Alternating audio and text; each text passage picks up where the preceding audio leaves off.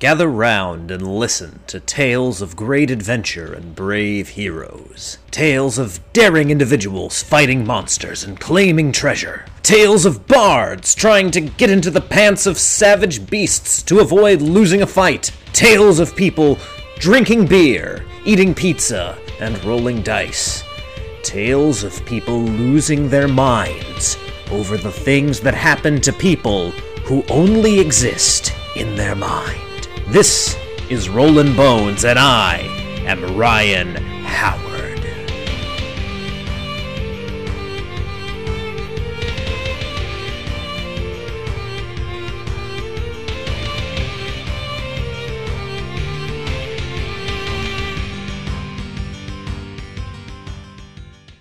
Yes, indeed. Yes, indeed. Welcome to Rollin' Bones with Ryan Howard, the place to go for all the best D and D interviews available on Anchor dot F M, Google Podcast, Apple Podcast, or wherever you get your podcasts. I am, of course, Ryan Howard. You can find me on Twitter and Instagram at Howard underscore Ryan Gregg. And we've got a great episode today. I got to interview uh, one of my good friends, one of the people from my D and D group, a guy by the name of Joe Maldonado. We talked a lot about the old days and a little bit about his uh, his new transition into becoming a dungeon master and uh, some of the ideas he has for a very unique game world that, that he's working on. And I'll I'll let our words in that interview speak for themselves about that. I won't give that away here up front. Uh, but first and foremost, before we get started, I just ask everyone, uh, whatever podcatcher you are listening to us on, please give us a uh, five-star rating and a review. That helps us be discovered more and uh, brings more and more people into the fold of Rollin' Bones. And I've got a couple plugs here, uh, just to shout out a couple of my friends. Uh, one that I haven't mentioned for a while, uh, Namira, my good friend and uh, player in my Saturday night games. She is a streamer. She streams a lot of horror games. And uh, she is great. There is a puppy. They will give the puppy treats. It is a lot of fun. Uh, it's a great time. Her and her boyfriend do that stream uh, three nights a week. Uh, I believe they've changed up the nights. If if I'm remembering correctly, it is Wednesday, Thursday, and then Saturday morning now. But you can find her at twitch.tv slash Namira, M N I M Y R A. Once again, that is N I M Y R A. You can also find her on Twitter at Namira. And it's a whole lot of fun. She's got a Discord server, too. You can find those links on her Twitter and on her, on her Twitch. It's a lot of fun, great community. And, of course, I want to continue giving shout-outs to D M Dave and his new product, Broadsword Magazine. You can buy Broadsword Magazine via my affiliate link, which you can find in the notes for this podcast on whatever podcatcher you're listening to. And uh, just a quick announcement, two weeks from today, I will be releasing an episode that is beginning to end a full review of Broadsword Magazine number one. I've been hyping this thing up to you. I've got it digitally. I'm still waiting for the physical copy, but whether or not that comes before the episode comes out, I'll address that in the episode, but I will be doing a review cover to cover, just seeing all the content that Dave puts out, tell you guys about it in detail without kind of giving away some of the adventures that he's created, and I'll tell you my honest opinion of it. Dave is nervous. When I told him that I was going to be do this, doing this, he said, uh, I'm going to get eviscerated. I, I don't think Dave uh, understands that I am, I am not a harsh critic.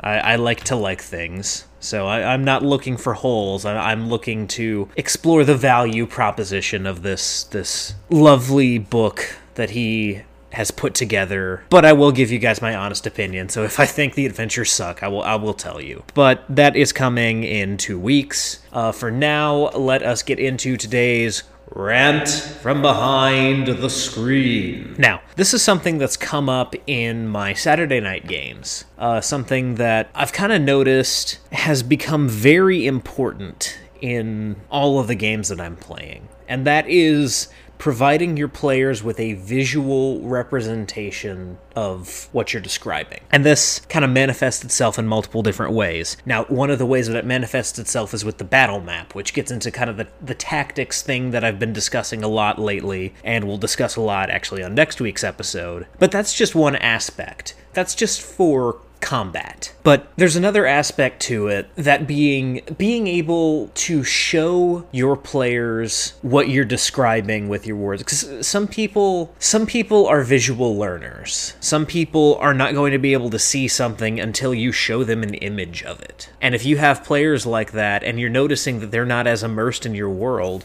and you're not kind of giving them an image, Uh, that's probably the reason why they're not as immersed as they otherwise would be. And so, basically, I, I just encourage everyone to, you know, w- when you're describing a place or a person, find some kind of visual representation. And the good news is there's a lot of great ways to do this now, uh, especially when it comes to describing people. Uh, one of the best tools for this I found is actually going onto uh, Hero Forge and making, like, a miniature. And not actually, like, ordering the miniature, but just making that... that three D rendered image that you get that, that shows you what your, your character looks like. If you just make one of those for each character, and they don't have to be super in-depth, like you don't have to give everyone weapons or a mount or anything like that, but if you just make one of those characters just kind of to, to, to show off the important characters in your world, that goes a long way for a lot of people. That's actually something that I picked up from uh, Kyle, a friend of mine from the old D and D group. As soon as we kind of discovered Hero Forge, Uh, in his game that he runs, he actually started making all the important N P Cs and big bads and stuff like that in Hero Forge and showing his players. Now, I will caution everyone about getting lost in the uh, the rabbit hole that is Hero Forge. I cannot tell you how many times I've just sat there staring at the computer screen, just just making characters, losing all track of time, doing nothing productive. And part of that's just because I'm a nut, okay? I, I am a nut when it comes to D and D stuff. So I, I have to limit how much time I'm on a site like Hero Forge, otherwise I'll be there all day just being like, now what if I made a druid? Now what if I made a monk? What if I made a monk druid? And just, it's terrible. I I, I get easily distracted by things like that. But for places... Uh, this can be a little bit tricky. A lot of times what's helpful is to make a map of the environment that, that your players are in, the hub town that they're going to be in. And what's tricky about that is there are very few of us out there who are skilled cartographers. Making a map is actually uh, fairly difficult. There, there are tools that... make it easier, though. The one that I like to use is Incarnate. They they have tools that, that make it easy for a, a, an artistic dummy like myself to make a cool-looking map to, to show off to players. And, you know, e- even if that's too much effort for you, um, there's no law that says you can't pull up a map of the fantasy world that, that you are most familiar with and pass that off as your world. Now, if your players are like, that's not wherever we are, that's a map of Middle Earth. At that point, they're just doing it to themselves. But, you know, it, as long as you put a little bit of effort into it, you know, kind of change, change names, but just provide a visual representation. Or one thing that uh, that Muhammad, my my old D M who pretty much taught me everything I know about at dungeon mastering, he, when he made his world, because he is not a skilled cartographer either, he uh, went to a site that you, that uh, randomly generates a map for you. And there, there are sites where you can do that. You can put in kind of parameters of, I want there to be mountains, and I, I want this kind of terrain, that kind of terrain and such, and then it generates a map for you. That's an option as well. But in general, it's it's a good idea just to give your players a visual understanding of who and what they're encountering in this world of yours. And it's a tool that really helps with immersion and really helps people just kind of embody their character and their their surroundings more for that three to six hour period that you're playing. Are you playing D and D for six hours? That seems excessive. And that's, again, coming from a nutcase like me. But if you're playing for six hours, you, you damn well want your players invested. Anyway, that's it's it's a short rant. That's that's really all I have for today's rant from behind the screen. Now let's jump head on into today's interview with my, my good old friend Joe Maldonado. It's a lot of fun, and I hope you guys enjoy it. All right, everyone, as promised, today on the show, we've got one of the great players from the campaigns that I did back in Charlotte. Ladies and gentlemen, Joe Maldonado. Hey, what's up? How's it going? It's going great. How you doing, Joe? I'm pretty good. Yeah, I'm excited to talk. This will yeah. be fun. Absolutely, me too. In the lead up to this episode, w- what I pretty much told everyone, and I don't know if you've listened to the, the episodes before this, unfortunately, yeah. of all the D and D group, I actually know you the least. Yeah, I guess that's fair, yeah. uh, I guess those early games when we were actually playing with like you and Mo, running your games. Yeah, I was just sort of hit or miss on uh, on those games back then. Yeah. I mean, like, Kyle and I were in college together, and Mo and I talked all the time because we were, you know, we were D Ms running in, in worlds that it, yeah. in, in the same world but different time periods. And then just Ashley and Lucas and I, it seems like we would hang out all the time. And David and I, you know, would talk about Star Wars and stuff like that. Yeah. But you and I never connected despite having a ton in common. Yeah, yeah, I guess I was also... I think it's fair to say that I was also pretty quiet back then. I, I think now I've, I guess probably the group would say so too, that I've like, I don't know, I've blossomed out of my shell a little bit. I'm a little bit, though I guess they're, they give me a hard time now about not eating with them lately, mm-hmm. lately, but you know, small things. Well, it's all, it's always something with them. It, it yeah, really yeah. is. yeah. I'm basically coming into Lucas. I'm not eating with them. mm-hmm. Yeah. Oh, God, that, that that is a trait of Lucas that he and I will have to discuss when I bring him on. Yeah, it's it's more, it's not like uh, I have a hard time eating in front of them or anything. It's just I tend to come home first after I get off work before the games and stuff. So I eat when I'm home and then I just head straight over. Mm-hmm. So they're always like planning on what they're going to order and stuff like that. And I'm just, just like, oh, I already eaten. You guys, you guys take care of yourselves. Well, yeah. And like, I mean, I had a similar situation. I would bring my food there sometimes. But once yeah. I started keto, unless I was planning on doing a cheat day that night, I basically would have to bring my own food because it would be like pizza or Chinese or yeah. whatever. And I'd be like, eh, I can't do carbs. Yeah. yeah, it's yeah, it's usually like, kind of like fast food stuff, so yeah. Gotcha. Well, Joe, we are going to start this episode the same way we start every episode, uh, but the questions have been tweaked a little bit, so uh, yeah, might might catch you by surprise here with a couple of them. All right, yeah, bring them on. First and foremost, we're in familiar territory. Joe, how did you get into R P Gs and D and D? Okay. Um, so, yeah, I was actually thinking about this for a little bit. Um, I guess it actually goes back pretty far back into, like, middle school. I actually would uh, go onto these forums and uh, play and just basically role play on these forums. Um, big one for me was a Harry Potter forum called Accio Firebolt. They used to be pretty popular back then, and I would, I had like, you would be sorted into a house, and you basically got to like R P with other Harry Potter housemates and stuff like that. And I would do other ones, like I think I did like a Final Fantasy one at one point, and I was in a Naruto one for a bit. So yeah, that was like my first entrance to that kind of R P, uh, role playing stuff besides video games and whatnot. But I never really like followed up on it like D and D or anything like that until I met you guys. And I was like getting into D and D because I was listening. I first listened to a podcast called Nerd Poker, mm-hmm. which is uh, it's a game with uh, Brian Poussaint um, and his buddies. They just uh, recorded a podcast way before I even really like that live play stuff was even popular at all. I don't even remember how I came across it. I think I might have been like the early days of like Reddit and stuff like that. I might have come across it. But after that, I like I think it was like twenty fifteen. I started watching Critical Role, got really addicted to it and really hooked. And I was like, man, I gotta, I just gotta play. I just gotta find a group. And luckily, Mo posted on Reddit on the R Charlotte subreddit that you guys were looking for new players, and I just took advantage of it, jumped on it. And I'm glad I found this group because I guess it's probably one of the, you hear all the horror stories online about groups falling apart and things like that, or not being able to meet, and we're just like so consistent, and we all love playing with each other. So yeah, it's been it's been awesome. Yeah, I it never ceases to amaze me how like when you go on R P G horror stories, you you just hear about, hey, we found this guy online. It turns out he was a total nightmare. Yeah. And about the tenth story in, I'm just like, man, I got lucky. Yeah, yeah. I think about all the time about how people like even like on uh, D and D memes where they're just talking about how they have to keep rescheduling sessions where mm-hmm. like we just have a standing understanding that we're going to meet every Wednesday around six o'clock and we'll play until we're until we're done or tired. Yeah, it's, it's just I feel like I got it. I got it lucky. Now you mentioned uh, role playing in forums, and I know now you were never as into it as like Lucas and I were.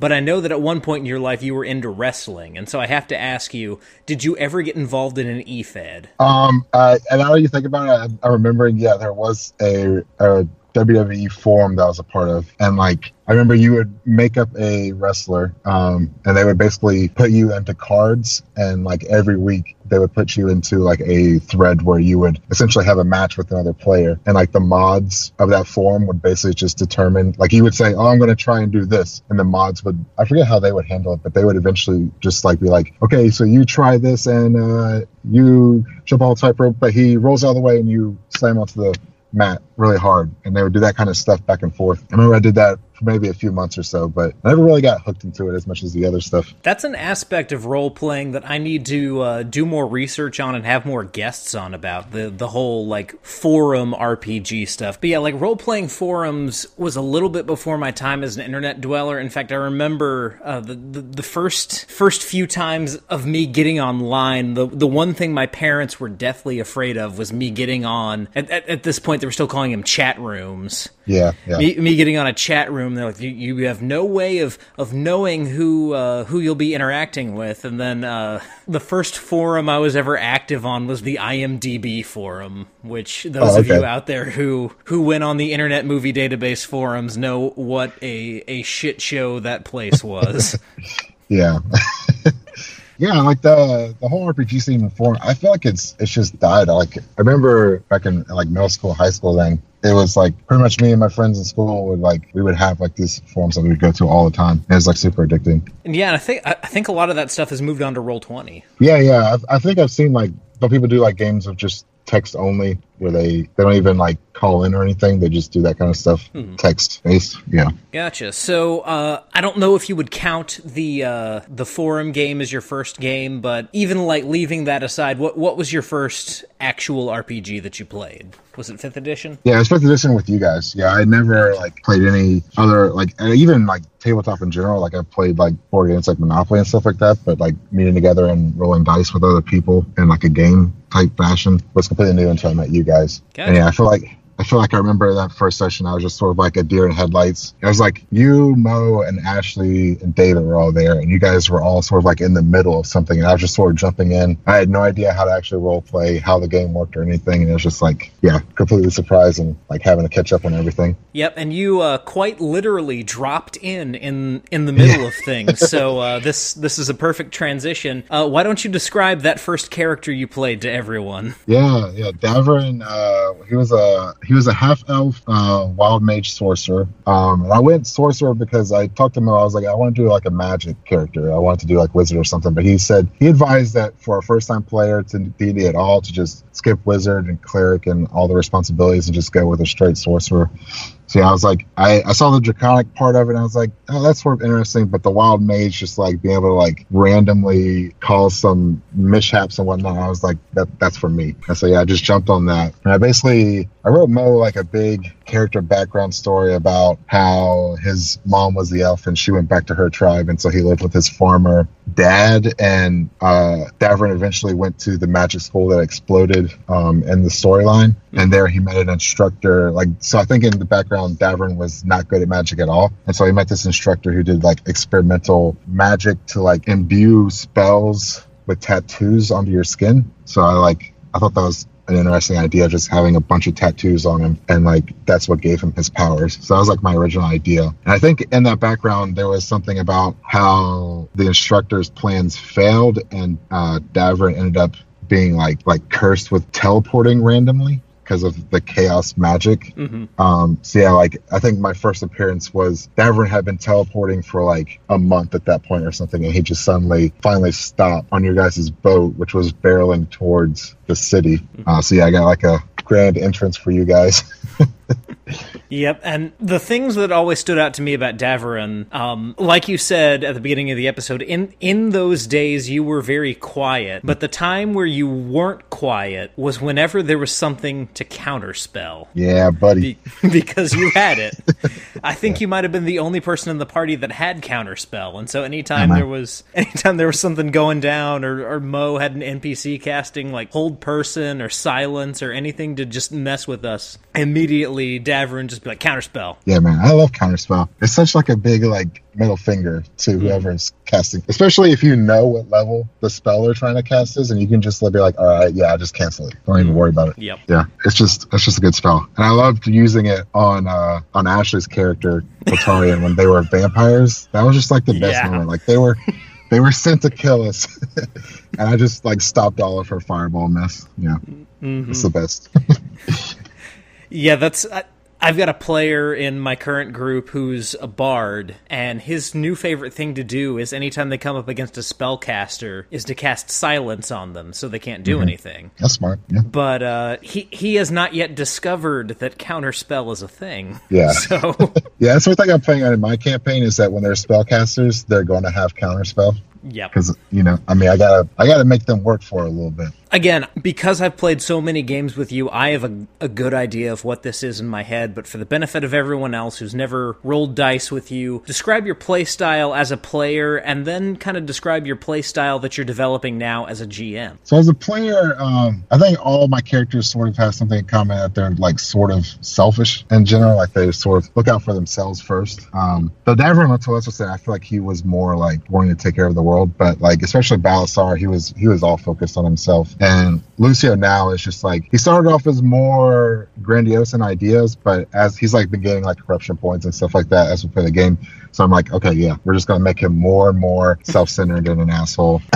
So yeah, that's like I think it's like my character's personality goes that way. And as far as like as a player, I really like dice. I really like the whole dice aspect of the game. So anytime I can like roll for something, um, even when I'm rolling badly, it's still a whole lot of fun to just like roll dice and be like, okay, I'm going to try this thing. If it fails, then that's part of the game. That's fun. Or if I like when I was a wild mage sorcerer, just like being like, all right, I roll this, and if it like completely messes up the entire encounter or something else, then I'm like, yeah, that's fun. That's That's the best part, the random fate. Mm. Um, as far as a, a D M, uh, I feel like I'm I'm really like growing into that. I think one thing I really like about DMing is the planning aspect, like just sort of like being like, all right, so these guys are going here. Let me throw these pieces in these various areas that they can run into. Um, and let me like design like a story and figure out if these players, if the players find this information, then they can help them later down into the, the encounters that they run into and stuff like that. I really like that aspect. And I also really like making the games, especially combat encounters, more difficult. Like I want the players to have to, if they're going through a dungeon and they get to a boss, I want them to feel like that their resources are running thin and they're sort of like having to pull out all the stops. Like they have to give everything they've got in that final encounter to make it feel impactful. So I'm really like, basically when I do research for planning my my encounters and things like that, I'm like figuring out ways to like enhance monsters, give them stronger abilities, make them play smarter, give them give them little buddies to like like uh, attract attention, to make them like have to spread out on the battlefield. Um, so yeah, that's like that's one thing I really enjoy about GMing. It's just yeah. basically beating up on the players until they finally get that success and they feel good that, yeah, we beat that, that hard encounter. Yeah, and that's, I mean, that's a really crucial aspect of D and D, especially when you're coming at it from from the from wanting to be a challenging D M, giving your players some like a, something to overcome that's not going to just wipe them out, but they're not in turn going to wipe it out. Yeah, just yeah. having that that perfectly sized mountain for them to climb. Yeah, for sure. Like, yeah, I just I don't want them to like go into something and then just like sweep the floor with it and they're just like, oh well, that that was super easy, and like maybe it's a little bit of a letdown that they got all like in the build-up before they even got to the encounter. They're just like, this this creature sounds powerful and intimidating, and when they get there it barely like they maybe it lasts a round or two. So I want them to like have to feel like, okay, when we go into this thing, we have to prepare and we have to be ready to like put everything on the line, essentially. And I don't, I'm not trying to come from a point of like, I want to make the players fail. I just want them to have something that's meaty and like that they feel like they are actual heroes and they accomplish something when they beat that final encounter. Mm-hmm. Absolutely. Yeah. Yeah. Yeah.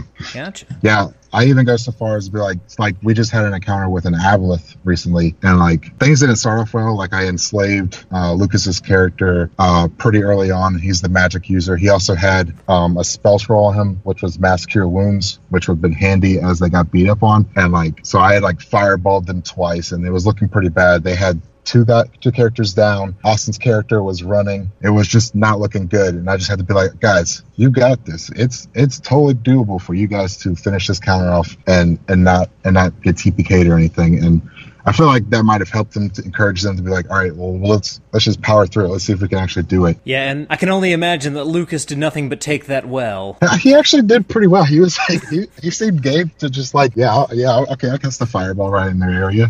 Good. And, good, that's good. And, yeah. Yeah, and it worked out that he eventually made the save, so he got unenslaved. And then, like, it came down to a situation where I think uh, Kyle, David, and maybe Ash's character were also down. And this was the perfect time for him to use that mass cure wounds to get them all back up to, like, get that final push to beat this boss. And, like, I used the Abla's enslave ability to try and slave him again for this one final, like, hurrah of, like, Abla's going to win. You guys have been totally wiped out. And he... He just beat the D C and was finally able to cast that mass cure wounds. Everyone got like that big revive, and then just I think they finished it the very next round. They they beat up on it and finished it off. Gotcha, gotcha. Now, Joe, what is your fondest R P G memory? My fondest R P G memory. You know, one thing I, I laugh about a lot is when we were in Mo's campaign, we were trying to get to that ice island of fight in an ice giant, right? And mm-hmm. we're sitting, we were on the docks arguing over how we were going to acquire a boat to, get, to get to this island. And I think we spent like almost all session trying to debate like how we were going to get money to pay for a boat, which boat we were going to buy, and like talking to different different sailboats they were at the docks, and only find out that we had a foldable boat, or someone or one of the captains said they were going to take us for free or something like mm. that. Austin like, Austin being a sailor uh, yeah. as his background had the feature if he could always find a boat for hire in whatever port. The yeah. problem was that Austin also had recently discovered the foldable boat and really yeah. wanted one. Yeah. Yeah, I just, I just, I think about that sometimes. I was like, man, that's just so silly and stupid.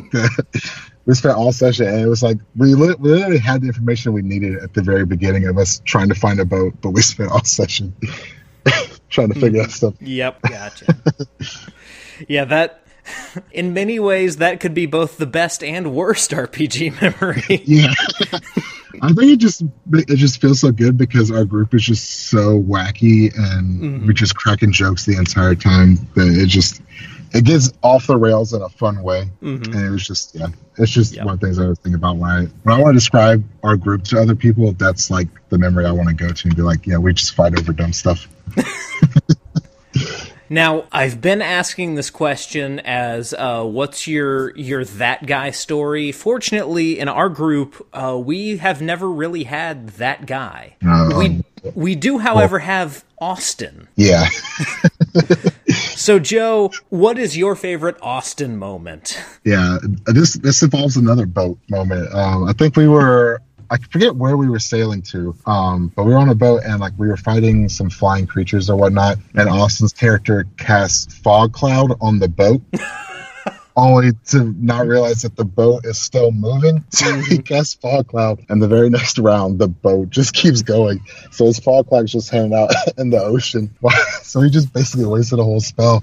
Mm-hmm. I don't. It's just that's just like so typical Austin to me. Just like think, just having a really good idea and like he executes on it, but then it just sort of like falls flat in one way or another. It's just like yeah. that's that's one of my favorites. Mm-hmm. Also, it's, him creating oh. that uh, that cult that got high off of pot brownies, essentially. Yes, that's pretty good. Yes, B T's cult was fantastic. Yeah. Oh, and him. Uh, I have a lot of favorite Austin moments. Him turning your big bad assassin dude into stone off of the divine intervention. Like, I don't even think he had any hope that that would actually work, but it just it just did. And it's like, yeah, of course, it's Austin. Mm-hmm. Of course it's going to work like that. Austin, and we talked about this when he was on the show, Austin has the most amazing luck when it comes to divine intervention. He's pulled out yeah. not one, but two, like, big bad destroying yeah. divine interventions in, in his career. I feel like you're lucky to get one across, like, maybe like a generation, and Austin's just, like, pulling him out. It's like, it's like at this point, just, like, don't let him play a cleric, because he's just going to divine intervention at some point and ruin your story. Yep. Absolutely. Now, Joe, if you could make an R P G system for any fictional universe that does not have one, or if you could take an old R P G and update it with a, a newer rule set, what would it be?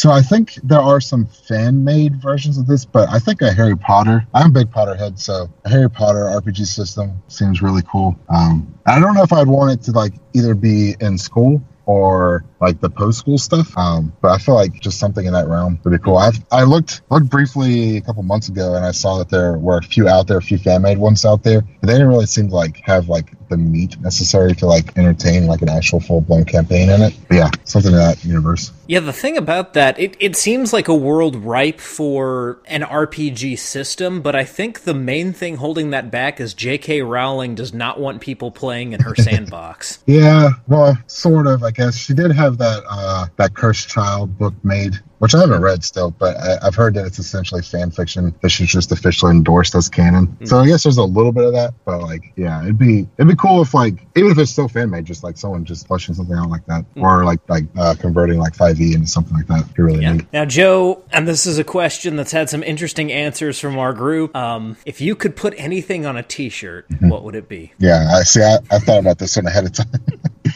I think I'm going to go sort of Austin weird in this, and that I was thinking like a water fountain, you know, like on the front of the shirt. And yeah. like anytime you're thirsty, you just got water right there. You don't even have to worry about it. You don't have to carry a water bottle or anything. I'm assuming it's weightless and like it doesn't need to be hooked up to anything. It just spouts water. Yes, yeah, perfect. This T-shirt can defy the laws of physics. There you go. Yeah, yeah, just like a big old water fountain on your shirt. Anytime you're thirsty, you just pull up your shirt a little bit, push the button, got water. It's like Dune, but it's not your water. Yeah. Oh, no. Oh, what if it was like anything you drank was in the water fountain? Hmm. Like it just transferred out of your body into this mystical water fountain. I don't want to think about that anymore. Uh, that's weird. Yeah. All right. So, Joe, you, you alluded to it already, but I, I just have to have you kind of tell the full story here on the show. So please enlighten all the people out there about the uh, the incredible, wonderful monarch and ruler and legend that was Balasar. Man, Balasar was uh, was amazing. So I feel like his whole character basically came off of, I rolled, I think I rolled off his like backstory traits, um, like his flaws and things like that. And his flaw was that he likes to steal trinkets and things like that. Like, oh, that's a fun idea. I think even my first session, he was like in a commander set and tried to steal things off of a map. I was like, okay, that's a little fun idea I could just go with. And I just sort of like kept building on it. And it didn't help that he was like the dumbest member of the party. so so he would just literally just take things. I think it, at some point he had collected like a bunch of masks that he was basically wearing as armor. And like eventually it just kept getting bigger and bigger. And so he saw, we came to that town that was abandoned mostly. And he was like, yeah, this is my town now. And so, yeah, he just, his, his whole character idea is basically off of that one little flaw that he wants to take small things. Just to him, that small things could end up being a, a giant city. Yes, I, I like to tell people that Balasar was the greatest wizard in the whole realm, yep. and that with his spell Hand Axe, he was able to fell very many foes. Yeah. What's funny is, I didn't even like plan for the Hand Axe to be a big thing, but it's just like we were fighting that snake boss, and like you guys were talking to it, and I was like, I think Balasar is bored of this now. And I was like, what does he got to throw? Oh, he's got a hand axe from his pack. And I was like, all right, I'm gonna chuck that.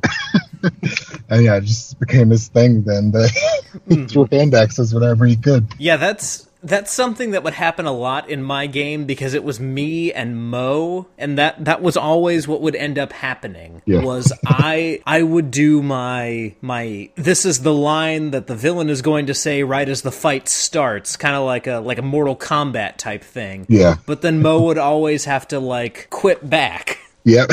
Yeah, Mo always had a counter. Even when he was DMing, you could you could say something to him, and you'd be like, all right, I'm finishing the conversation with this line. And Mo would be like, all right, I got another quip to hit you with. You'd just be like, okay, I guess I walk away now. Mm-hmm.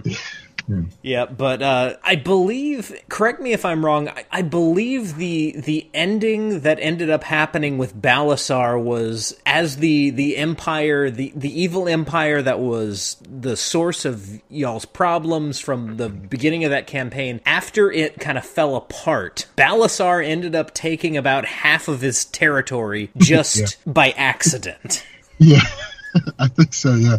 I feel like at one point we were also walking through the woods and he was just like marking like trees and stuff and be like, all right, yeah, this is now mine. And he was just like expanding his mm-hmm. town's borders every so often. Balasar was also uh, one of the uh, one of the D and D characters to experiment with uh, psychedelics. Oh, yeah. Yeah, that's something I wish I would have played up more, but I just didn't really know how to play. Like, I was just, I don't know, I was very rusty at R P and that kind of stuff. But, yeah, like, mm-hmm. and basically becoming aware that we were in a D and D campaign was, yep. was awesome. And that, honestly, that was purely by accident. Because yeah. you said that you wanted to...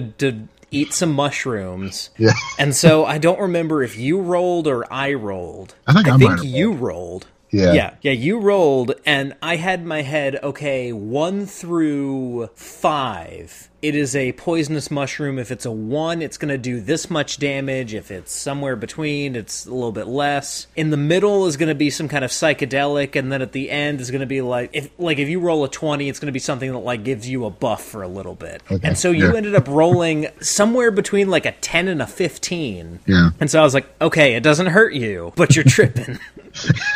And I was just, I was just going to leave it at, all right, you're tripping balls, but. And you're like, no, no, no, what do I see? And yeah, yeah. the only thing I could think of was that because people describe, like, doing mushrooms as transcending reality, okay, you transcend this reality, and transcending this reality shows you us playing this game. Yeah.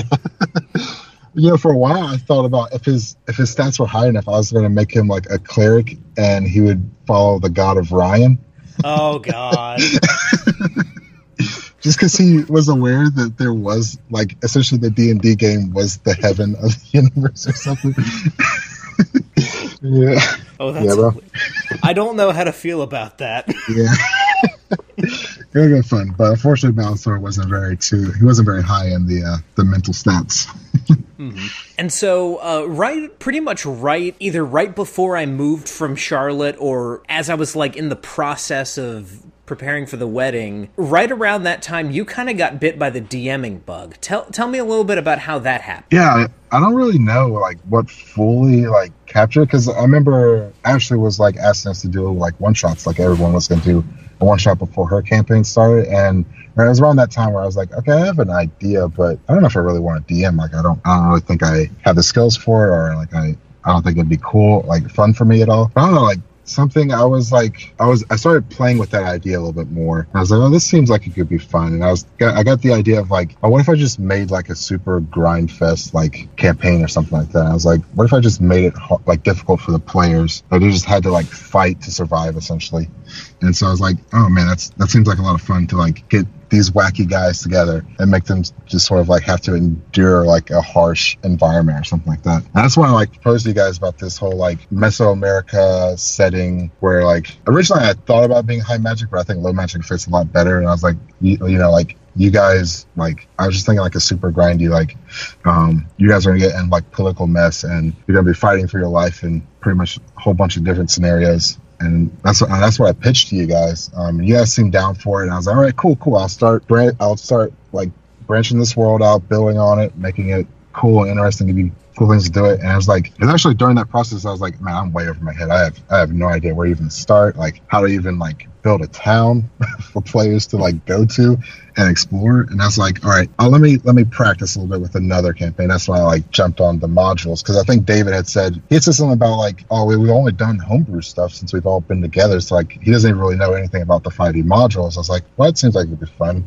And Austin seems to be have fun in his Curse of Shroud campaign he was doing at the time. And I was like, all right, let's do something like that. And I like proposed Storm King's Thunder, and everyone seemed down. And I was like, all right, here we go. That's when I and now like I'm I'm like juiced up. I really love D M A. I love the planning process, and like yeah, I'm all I'm all game for it. Gotcha. Gotcha. How have you been enjoying uh, Storm King's Thunder? Yeah, I think it's uh it's really cool. Um, it's like, so there's a bunch of different chapters in it, and it like starts you off in like this one like isolated area in this town called Nightstone. It's basically just like a ramp to like get the players up to level five as quickly as possible. And so like the first couple chapters of that campaign are sort of railroady in that hey, get your characters to do this, level up really quickly, then send them to this town where they're going to, like, fight giants. And they're, like, going to get... They're supposed to essentially get wrecked by these giants because the campaign essentially, like, makes them underleveled for all these major encounters. Like, um, they'll eventually find out when we get there, but, like, even the end boss, like, they're not even supposed to be in a level anywhere close to where that encounter is, like, in the realm of being easy.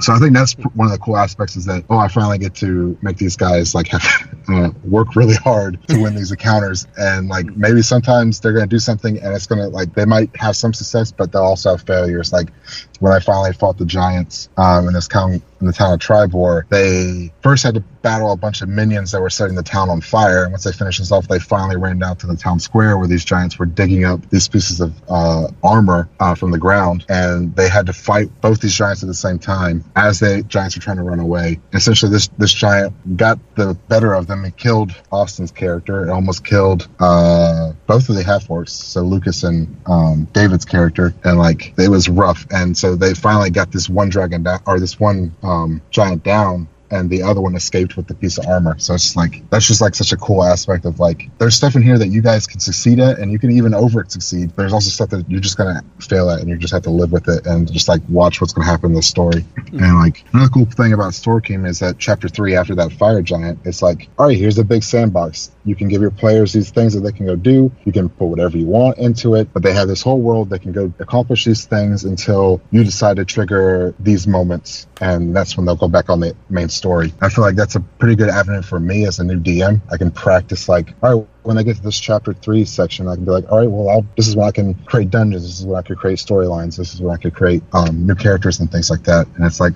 it's been pretty good exercise for getting a feel of that kind of stuff. Yeah, I, I definitely think that you are going about learning to D M the right way. I did it kind of backwards. Yeah. And that I started with, fortunately, it was not my homebrew world. It was Mo's homebrew world. Yeah. But there was a whole lot of aspects of, I am making stuff up. Yeah. And I did not have, I, I had very little in the way of a support net because a lot of the stuff that we were exploring in my game was an area of the world that we had not explored in Mo's game. Yeah. So I, it, it was like I was creating my own world. And then oh, it wasn't until very recently that I started uh, running games out of modules, and I found that I was uh, relying too much on the book. Yeah, I, because I had that book there telling me what to do, I was relying too much on what it was saying and not kind of giving my players enough freedom. Yeah, that's yeah, that's definitely one thing that I uh, I found, especially with the early on stuff that's sort of railroading, where like in this book it's like trying to get them to go to these specific locations and do things. Like they they'll be talking and they'll like ask the character something and I have to be like, oh, I I didn't create that character. I don't know exactly what they know. I have to like, all right, guys, one second, let me look down at my laptop and look at what this book is saying this character knows or can tell you and stuff like that. Mm-hmm. So, yeah, I sort of struggle with that aspect because it feels like I'm pulling them out of the game when I do that stuff. Um, but I feel like I'm, I'm I'm working, when I do my planning uh, every day now, I do planning during my lunch breaks now. I try to, like, write notes, um, and I try to change things up so that um, it feels like that I'm creating this character without actually doing it, so I have a better grasp on what they can communicate to the player and stuff like that. But I was also doing things like, I think this like this module in this town they went to, it was abandoned, and so there's a bunch of like abandoned buildings um, that they can explore. Um, and I think one of the things that I wish I would have done is basically try to look at what was in each building, because um, I feel like I was just going back to the book way too much now to be like, oh, this building has... Um, like three gold in it and stuff like that. Um, I feel like it just slowed down the pacing of that very first session a little bit. Um, and the and the, the group seemed to be happy. They seemed to have a lot of fun, especially since there was like goblins spread out that they could fight and they were doing wacky things. But it's like one thing that if I were going back, I would maybe ignore most of like the like the uh, handpicked stuff that the book put in all these buildings. Just like uh, there's maybe a handful of interesting ones that they could have checked out instead of all of them, essentially. Mm-hmm. Gotcha. Now, since I moved away, there have been a handful of moments that have happened both in your campaign and in Ashley's campaign that at the end of those... the end of those moments, someone jumps in the group text that I'm still on and says, none of this would have happened if Ryan were still here. Yeah. One of those moments was the flooding and complete destruction of the city of Waterdeep yeah. in your campaign. So, so Joe, tell me how that happened.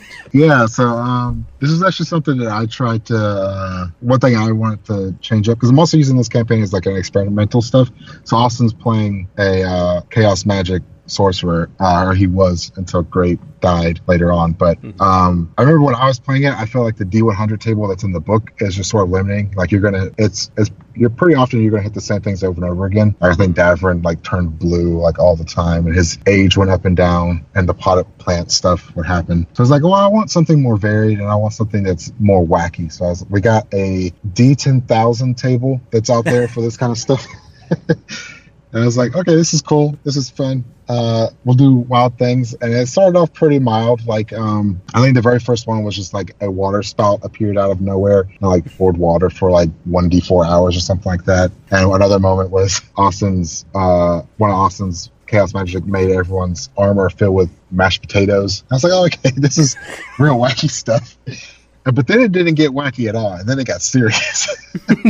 So I like I threw an early giant encounter at them that's not in the book or anything. I was like, this is a giant campaign. I want them to fight a giant really early. I like souped them up with magic items so that this fight was sort of fair. And I was like, all right, let's fight some giants. And Austin uh, cast a spell. We rolled on the table, um, and they were like heading towards Waterdeep. And when he rolled on the table, the, it basically just said a tsunami hits the nearest city or something like that. Um, based on their location, Waterdeep was the most was the closest city that. Uh, a tsunami could realistically hit. And so, yeah, they didn't really know about it. Uh, like, when they were, I think after that fight, they were, like, heading towards Waterdeep, and I think towards the end of the session, I was like, okay, you guys are pretty much in the outskirts of Waterdeep, and you start to see puddles of water and, like, like debris and stuff like that, and people who are seem lost and stuff like that. And I was like, and they, they just thought that this was just Waterdeep. They just thought, oh, okay, this is weird. And I was like, uh, you guys know how you roll on the, water, on the table? You rolled a tsunami, destroyed this major city.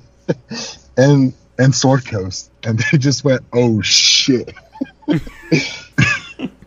you just dropped a tsunami on Xanathar. Yeah, you just this classic D and D city. Yeah, toast. You guys don't get the and there's like a bunch of cool stuff that that get experienced in Waterdeep, but yeah, it's just mm-hmm. it's just gone. The city's just destroyed. And uh, too bad for you guys, Drizzt Do'urden was there, so uh, yeah, you're never going to meet him. Yeah. Funny enough, Drizzt, uh, so Drizzt isn't actually in the book, but I did throw him into this story. He's, he, there, uh, someone gave him a quest that essentially told him that Drizzt is hunting giants, um, so they could maybe eventually meet him in the gotcha. Game, which is cool. Oh, they're going to try and kill him, just so you know. Yeah, yeah, yeah. I'm expecting it. Like uh, the D M that I'm playing, we're actually playing in Waterdeep. We're playing uh, kind of loosely with Dragonheist. Okay, okay, yeah. Uh, but and I don't know if this is actually in Dragonheist or not, but Jarlaxle is just hanging out in Waterdeep, and so there have been a couple interactions with him. Yeah, he sounds familiar. Who is he again? Jarlaxle, uh, so in the Drizzt saga, Jarlaxle is this other uh, Drow who, okay. instead of just kind of sticking with Drow society, he's become kind of a mercenary. Okay. And so whatever house is at war with a different house, they'll hire him, and he even he goes to the surface and works as a mercenary there. And he kind of becomes an adversary and sometimes ally for Drizzt throughout the cycle. And so he, he just kind of shows up in Forgotten Realms stories, and so our D M just threw him in there, or potentially okay. he's in the book. I don't know. Yeah, yeah. That's yeah, that's interesting. Yeah, like uh, so I actually don't know a ton about Drizzt, so I'm actually gonna have to do a bunch of research in preparation for when they eventually meet him. Mm-hmm. Yeah, so yeah, but it is like a cool that like that's one thing that I've noticed with David since he's been playing uh, D and D for so long is that when I reference a city or something, like he just he knows about it. He's like, oh yeah, like I think I m- we mentioned like Icewind Dale and stuff like that. And he's just like, oh yeah, like Icewind Dale. Whoa, that's awesome. We're like in Forgotten Realms, and he just like knows these places and things like that. So I feel like that's like one of the fun aspects that I could just like throw in famous D and D characters into the campaign, and they can run into them and interact with them. Mm-hmm. So, Joe, uh, kind of getting back to that uh, that setting that you're developing with kind of the Mesoamerican flavor, I want to talk a little bit about that, because that's one of the cool things about fifth edition. Even though there can be some challenges with changing up the setting a little bit, fifth edition is modular enough that you can, in many ways, completely overhaul the setting that the players are in and kind of put it anywhere in time, anywhere in fiction, anywhere even in history, mm-hmm. and the rule set still works. Have you have you been noticing that as you're kind of setting up uh, this campaign? Yeah, like um, yeah, it definitely seems very flexible. Um,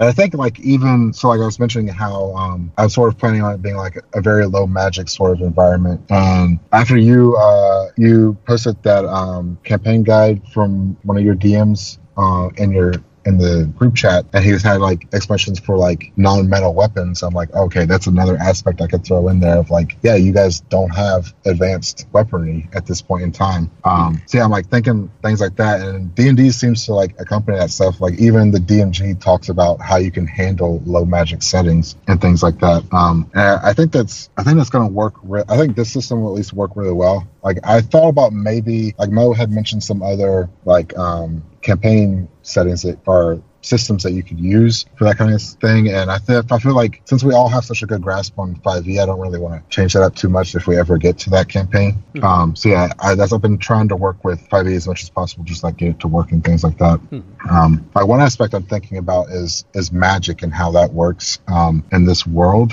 um, and I've been like wanting to like integrate like the sacrificial like cultureness of like the Aztec side of Mesoamerica, mm-hmm. and like like a blood magic theme that you like to cast magic, you have to like essentially sacrifice some part of yourself to like cast this dark magic essentially. Mm-hmm. And like I think five e has a, a spell points system instead of the spell slots that uh, most groups use. Um, and I was reading something about how some one idea is that you can use the spell point system, but instead of it being these spell points, it's like H P instead. So like to cast magic, you have to like use, you have to like hurt yourself to essentially do these powerful spells. Mm. And like there's aspects of like you can't like, recover those spent like H P points with like hit dice and things like that. Um, it has mm. to be with other magic or long rests, um, which I think could be fun and interesting. Yeah, even just like the flavor of, okay, completely get rid of say like the the material components of a spell, but in order to cast it, you have to like cut yourself. Yeah. Or or maybe even like to cast a wish spell, maybe you have to actually sacrifice a a person or multiple people yeah, to make even that yourself. Happen. It's like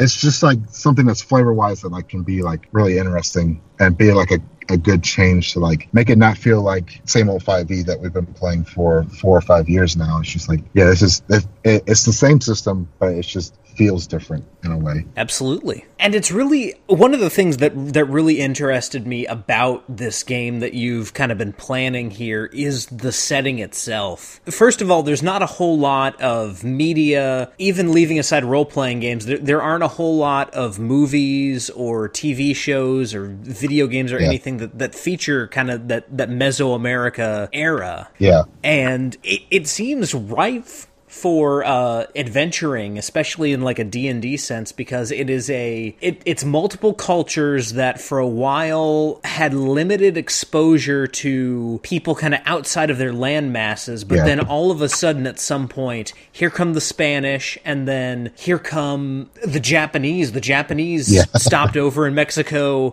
multiple times and left samurai there. Yeah, yeah. On, on the way to Spain. And so there's all it's this it's this weird moment of no contact with the outside to here come all these outsiders and they want everything we have. And I feel like that is just the perfect ground for a D and D type adventure. Yeah, yeah. That's like that's basically what I was thinking of. Like um, when Ashley was doing all his campaign ideas, like the one shot ideas, and I was like, well, I want to do something that's not explored a lot. I, like I, Mo had even mentioned that he wasn't super into fantasy anymore, and I was like, all right, let's do something not medieval fantasy. And I went exploring, um, and like so, my family is Mexican, and I'm like, we don't really see a lot of like that ancient Mexican, even South American culture represented much in like books or T V and stuff like what you said. And like even like trying to get inspiration for some of my ideas, it's hard to go out there and like just find some fiction that like just just explores those those times and those people and stuff like that. So it's like it's been like an interesting like challenge to like basically do research on these cultures and then like figure out how to put it into a game in a fun way. Um, and yeah, I'm hoping I'm hoping when I eventually can feel satisfied with it and we can actually play in it, it'll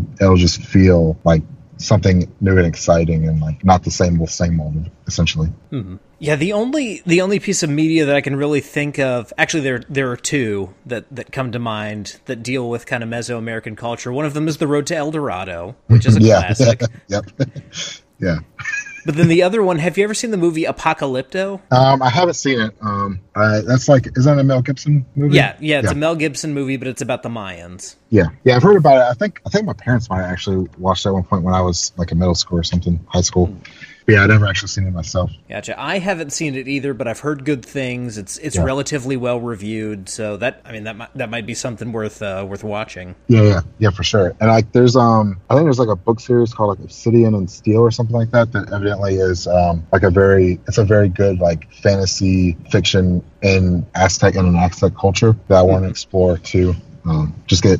like some inspiration and stuff like that for what uh, this campaign can be set in. Now, another aspect of of that campaign setting that you might have to deal with, and this is something that I'm actually noticing I'm probably going to have to deal with in my next uh, game, which I'm already planning. With these kind of alternate settings, a lot of the classes in D and D no longer make sense. Uh, yeah. Specifically with the world that I'm planning, um, that being either the Dark Sun setting from, from second edition and, and on, or uh, just kind of like a Conan the Barbarian sword and sorcery type fantasy. Mm-hmm. The idea of a bard just yeah. is not present in, in either of those. I mean, there are certainly like wandering musicians, but not, not the kind of like... Jack of all trades, like...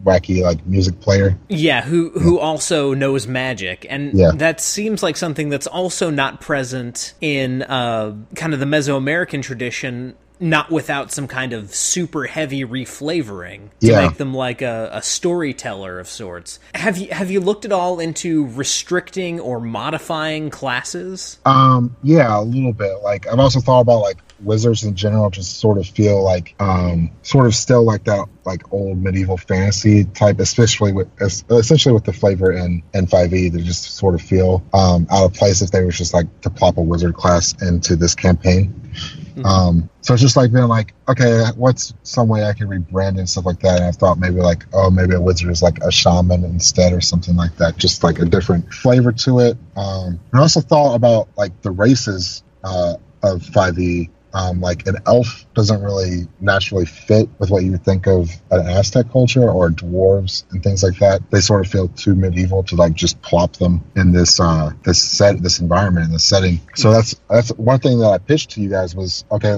if we do this campaign, uh, we do no common races. So it'd be like Aarakocra and Tabaxi and stuff like that that are easier to flavor for this area, but it it comes with a challenge of like having to like essentially build up the culture for these races that don't really match what five e is doing. So yeah, like one of my first steps when I was like planning to do it, the first like the very beginning after I pitched it to you guys, I was writing up this doc that was essentially like, okay, here's Aarakocra, here's how they are in society, here's how their society and themselves is built up, and like here's how they interact with other races. And that's when I was like starting to realize like, oh, I'm a little bit over my head. Maybe I don't need to be this thorough um, and stuff and stuff like that. Yeah, it's, it's definitely an interesting challenge just to reflavor it so that you still have stuff that you know and can and vibe with easily, but also matches um, the setting so you don't feel totally out of place. Yeah, abso- absolutely. That's and there's this thing that happens whenever you place a restriction on kind of what players can do. Someone is always trying to push that envelope. The the best yeah. example I have of this, I had this online Mutants and Masterminds game that I was running for a little bit. For like, I think three weeks we ran yeah. this game, and then it completely fell apart. It was set during World War Two, and I said, you can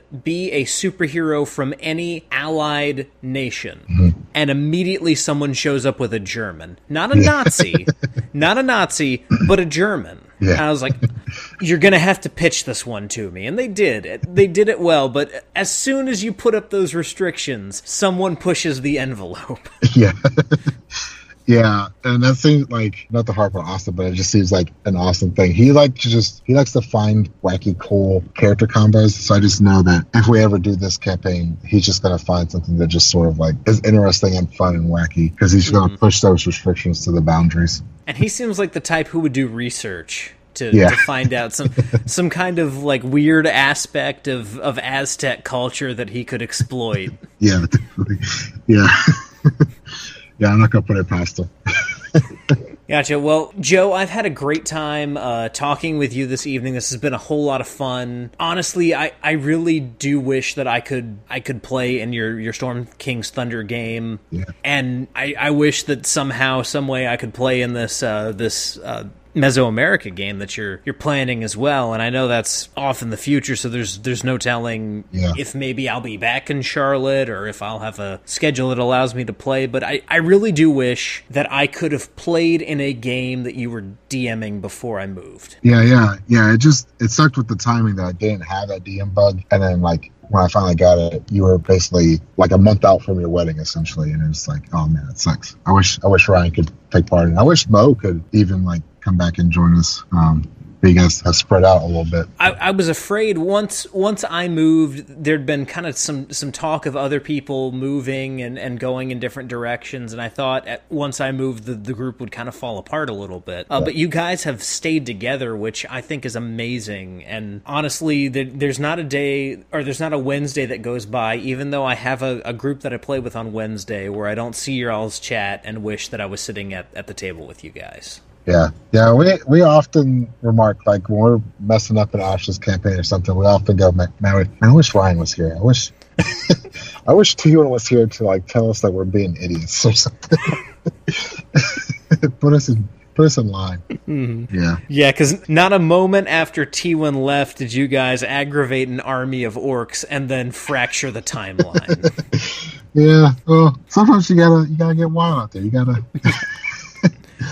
You gotta mess with Ashley. That's the fun part of her campaign, is mm-hmm. messing with Ashley and yep. keeping her on her toes. But she does very good at it. She like she's got like this cool mystery going on with with us as characters waking up and not knowing where we were, and like these bosses that we still haven't really like interacted with, and we're just like putting pieces together. But we're like also like derailing what she has planned, and so like she just I feel like that's one of the things I like about Ashley, is that she just sort of like bounces around and she manages to catch up and like still manages to put interesting stuff for us to find, even though we go off the rails. It's mm-hmm. been it's been interesting. Yeah, Ashley and I had the same problem when I first started out, but when Ashley first started as a D M, she had the uh, kind of the world builder's disease, as as yeah. writers like to call it, where she would do all of this planning and have all of these all these things at hand, all these notes and stuff, and then someone would do one really weird thing, and it would all go out the window.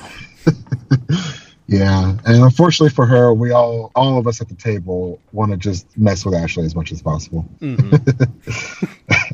I don't feel like we've ever played a, like a, a real straight session at all. It's always been like, all right, you want us to go there? Oh, we're gonna we're gonna make it right here and go do this wild thing. Like half the party has like day jobs when we get into town. And that's something that I was guilty of when I was playing in that game too. I was yeah. like, I'm a blacksmith. Yeah, yeah. You were making weapons. David's fixing things with mending. Mm. Uh, Kyle's cooking meals. It's just it's just out there. Mm, gotcha. Well, Joe, thank you so much for coming on the show. It's been a blast talking to you. Uh, guys, next week, uh, we are going to have a, a very cool guest on, uh, kind of continuing that conversation that, that Luke and I had about tactics. I'm actually bringing on an expert in uh, in Dungeons and Dragons monster tactics. Uh, the gentleman's name is Keith Amon, and he is the author of the forth- forthcoming book, The Monsters Know What They're Doing, Combat Tactics for Dungeon Masters. He runs a blog called the monsters know dot com, where he talks about this stuff in detail. I'm really looking forward to talking to him. This should be a very educational episode for you dungeon masters out there. But until next time, uh, just remember, whenever you roll on the wild magic table and you end up as a potted plant, just know that the adventure is not over. You just have to wait one d four hours. Yep, yep. I'll see you next time.